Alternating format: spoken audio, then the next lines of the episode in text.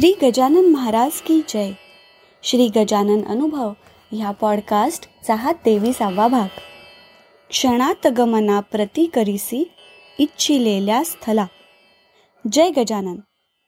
माझ्या माहेरीच माझ्या आईने माझी ओळख माझ्या गजानन महाराजांची करून दिली. तेव्हापासूनच गजानन विजय ग्रंथाची दशमी एकादशी द्वादशी अशी त्रिदिवसीय पारायणं अनेक वेळा महाराजांनी माझ्याकडून करून घेतली. मी माझे गजानन महाराज असं म्हटलं तेव्हा मला जाणीव आहे की असे हजारो भक्त आहेत की जे महाराजांकडे माझे महाराज म्हणून पाहतात आणि त्यांना महाराज आपल्यासोबत आहेत अशी जाणीव सातत्याने होत असते. तशीच जाणीव मलाही होत असते. महाराजही एकाच वेळी अनेकांच्या प्रार्थनेला ओत देत असतात प्रतिसाद देत असतात. ह्या प्रतिसादाचे पडसाद अनेक भाविकांपर्यंत पोहोचतात मग त्या भाविकांच्या मनातील महाराजांच्या सोबतीची जाणीव अधिकाधिक दृढ होत जाते. असो मी सौ निलिमा महेश आमोणकर. सध्या पणजी गोवा येथे वास्तव्यास आहे. माझं माहेर पुण्याला. तिथून शेगावची पालखी जायची.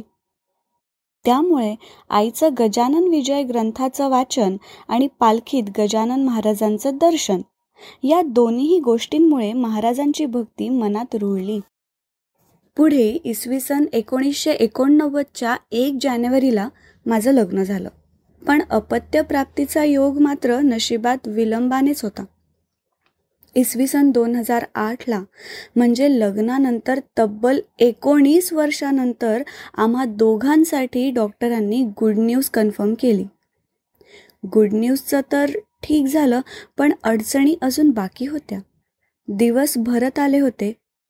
एक दिवस डॉक्टरांनी परीक्षण केल्यानंतर त्यांचा चेहरा गंभीर झाला. ते म्हणाले मॅडम एक प्रॉब्लेम वाटतोय. जुळी अपत्य आहेत आणि त्यातील एकाच्या बाबतीत थोडी काळजी वाटते. शक्य आहे की त्यात काही शारीरिक व्यंगही असू शकेल. आपण चांगल्यात चांगल्या व्यवस्था करूया. तुम्ही थोडं आधी हॉस्पिटलला ॲडमिट व्हा.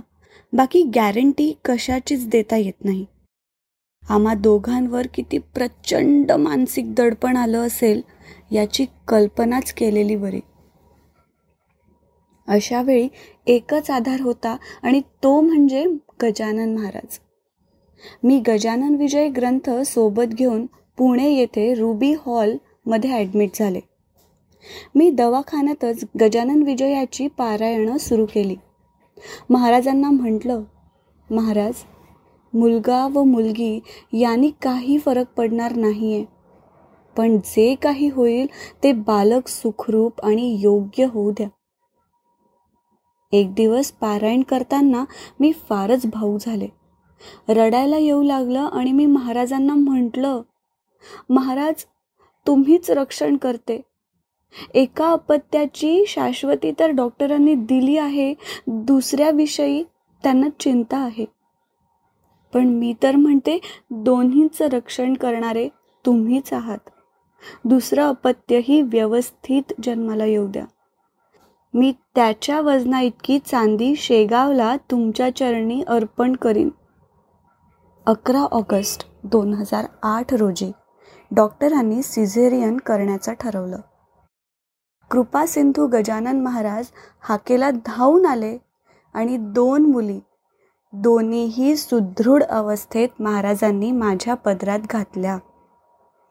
डॉक्टरांनी आश्चर्यासह आमचं अभिनंदन केलं आणि महाराजांनी आमच्याकडून दोन हजार अकराच्या डिसेंबरमध्ये चांदी समर्पणाचा माझा नवस पूर्ण करून घेतला. माझ्या दोन मुली नीती आणि नेहा दोघीही माझ्या लाडक्या. दोघींनाही माझा लळा. कधीकधी लहान मुलं त्यांच्या नकळत भविष्याची जाणीव आपल्याला करून देतात. त्याचं असं झालं एकदा मी अंथरुणावर पहुडले होते. माझ्या बाजूला नीती होती. तिने माझ्या पोटावरून हात फिरविला आणि मला विचारलं आई तुझ्या पोटात काय आहे ग? मी दुर्लक्ष केलं. पुन्हा काही दिवसांनी तिनं हात फिरवून तोच प्रश्न पण लहान आहे म्हणून मी लक्ष दिलं नाही. काही दिवसमध्ये गेलेत. माझ्या पोटात उजव्या बाजूला दुखायला लागलं. काही दिवसांनी ते दुखणं बरंच वाढलं. माझे मोठे दीर डॉक्टर दिलीप आमोणकर गोव्याला सर्जन आहेत. त्यांच्या सांगण्यावरून स्कॅनिंग करून घेतलं आणि पोटात लिव्हरला लागून ट्यूमर असल्याचं निदान झालं.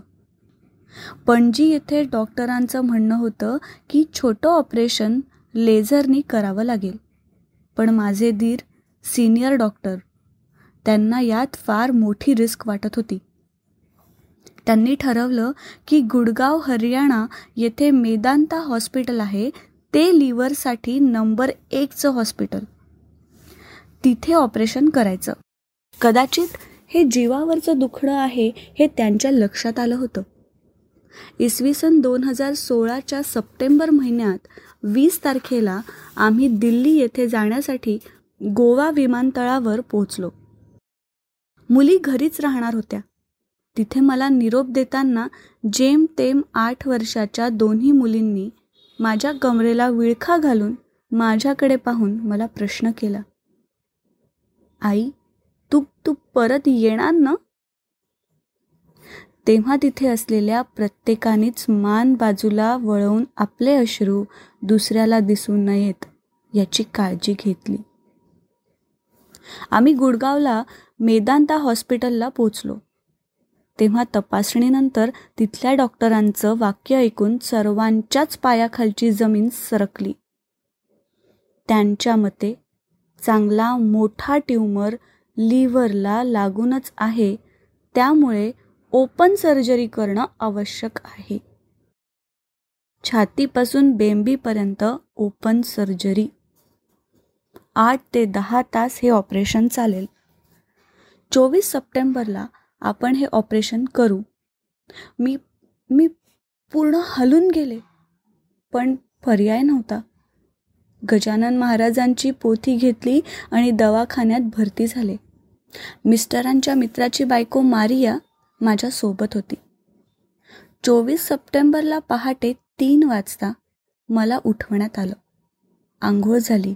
पहाटे पाच वाजता ऑपरेशन थिएटरमध्ये नेण्यात आलं. आठ दहा तास ऑपरेशन होऊन दुपारी तीन वाजता मला बाहेर आणण्यात आलं.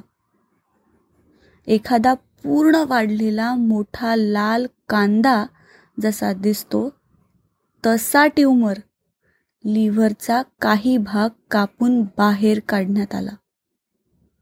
मी दुसरे दिवशी दुपारी बारा वाजता शुद्धीवर आले. पण मला पण मला आता उलट्या सुरू झाल्या आणि त्या काही केल्या थांबेनात. चार दिवस उलट्या होत होत्या. स्कॅनिंगमध्ये आतड्याला गाठ पडल्यासारखं दिसलं. डॉक्टर म्हणाले हे पुन्हा रिओपन करावं लागणार. आता हे माझ्या सहनशक्तीच्या बाहेर होतं. मी मिस्टरांना म्हटलं तुम्हाला जे करायचं आहे ते करा पण मला एकदा गजानन महाराजांचं दर्शन घ्यायचं आहे. ते म्हणाले की तू बरी झाली की जाऊ. पण मला शाश्वती वाटत नव्हती. अशात सकाळी डॉक्टर आलेत. त्यांनी माझ्या नाका तोंडाला नळ्या घातल्या. म्हणाले रात्री ऑपरेशन करू. मला मृत्यूचा आभास होऊ लागला. मला लक्षात आलं की आता महाराजांचं दर्शन होणे नाही. मी आतून कळवळून महाराजांना विनवत होते. मला गजानन अष्टकातील दासगणूंच्या ओळी आठवल्यात. क्षणात जल आणिले नसून थेंब त्या वापीला. क्षणात गमनाप्रती करीसी इच्छिलेल्या स्थला. क्षणात स्वरूपे किती विविध धारिसी धीवरा. करी पदना वरी बहु दयानरोषा धरा साधारण अकरा साडे अकराची वेळ अस असावी. मिस्टर खोलीत आले. त्यांनी सहज टी व्ही ऑन केला. माझी नजर तिकडे गेली. मी हातानेच त्यांना टी व्ही राहू द्या म्हणून खुणावले. गजानन महाराजांचा सिनेमा सुरू झाला होता. महाराजांनी मला क्षणात दर्शन दिलं होतं. दूर गुडगावला त्या दवाखान्यात मी रडत रडत तो सिनेमा पाहिला. माझी प्रार्थना न बोलताच त्या दिवशी एका वेगळ्या पातळीवर पोचली होती. बाजूला मारिया उभी होती. तिला एवढं समजलं होतं की महाराज माझं श्रद्धास्थान आहे.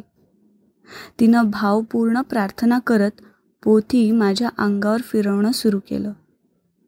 संपूर्ण सिनेमा पाहताना डोळ्यातून भक्तिधारा वाहत होत्या. सिनेमा संपला. मलाच लक्षात नाही आलं माझ्या उलट्यात थांबल्या होत्या. संध्याकाळी डॉक्टर आले. त्यांनी तपासलं. आनंदाने नळ्या बाहेर काढल्या. माझ्या आतड्याची स्थिती ठीक झाली होती. आश्चर्य घडलं होतं. त्या रात्रीचं ऑपरेशन रद्द झालं होतं. आठ दिवसांनी त्या रात्री मी निवांत झोपी गेले. दुसऱ्या दिवशी मी पूर्ण ठीक झाले होते. त्या दिवशी मी खायला मागितलं. पहिला घास हातात घेतला आणि बाजूला असलेल्या मारियाकडे पाहिलं. तीही आनंदाने माझ्याकडे पाहत होती. तिनं माझ्या भावना जवळून अनुभवल्या होत्या. महाराजांच्या स्मरणात हात कपाळावर गेला आणि मारियाकडे पाहून म्हटलं मारिया श्री गजानन जय गजानन। श्री गजानन जय गजानन। आत्ता आपण ऐकलात हा अनुभव आहे सौ निलिमा महेश आमोणकर पणजी गोवा ह्यांचा जयंत वेलणकर यांनी शब्दांकित केलेला पौर्णिमा देशपांडे हिच्या आवाजात आणि नचिकेत शिरे प्रस्तुत श्री गजानन अनुभव ह्या पॉडकास्टचा हा भाग. हा अनुभव तुम्हाला कसा वाटला? हे आम्हाला नक्की कळवा. आणि तुमच्याकडे असे काही अनुभव असतील तर ते पण आम्हाला पाठवायला विसरू नका. आपल्या प्रतिक्रिया किंवा अनुभव आमच्यापर्यंत पोहोचवण्यासाठी डॉक्टर जयंत वेलणकर आणि मी पॉडकास्टचे डिटेल्स एपिसोडच्या शो नोट्समध्ये दिले आहेत. दर गुरुवारी नवीन अनुभव ऐकण्यासाठी मी पॉडकास्टरच्या यूट्यूब चॅनलला लाईक आणि सबस्क्राईब करा. आणि मी पॉडकास्टरचे इतरही पॉडकास्ट नक्की ऐका. लवकरच भेटूया पुढच्या गुरुवारी एका नवीन अनुभवासोबत. तोपर्यंत श्री गजानन जय गजानन.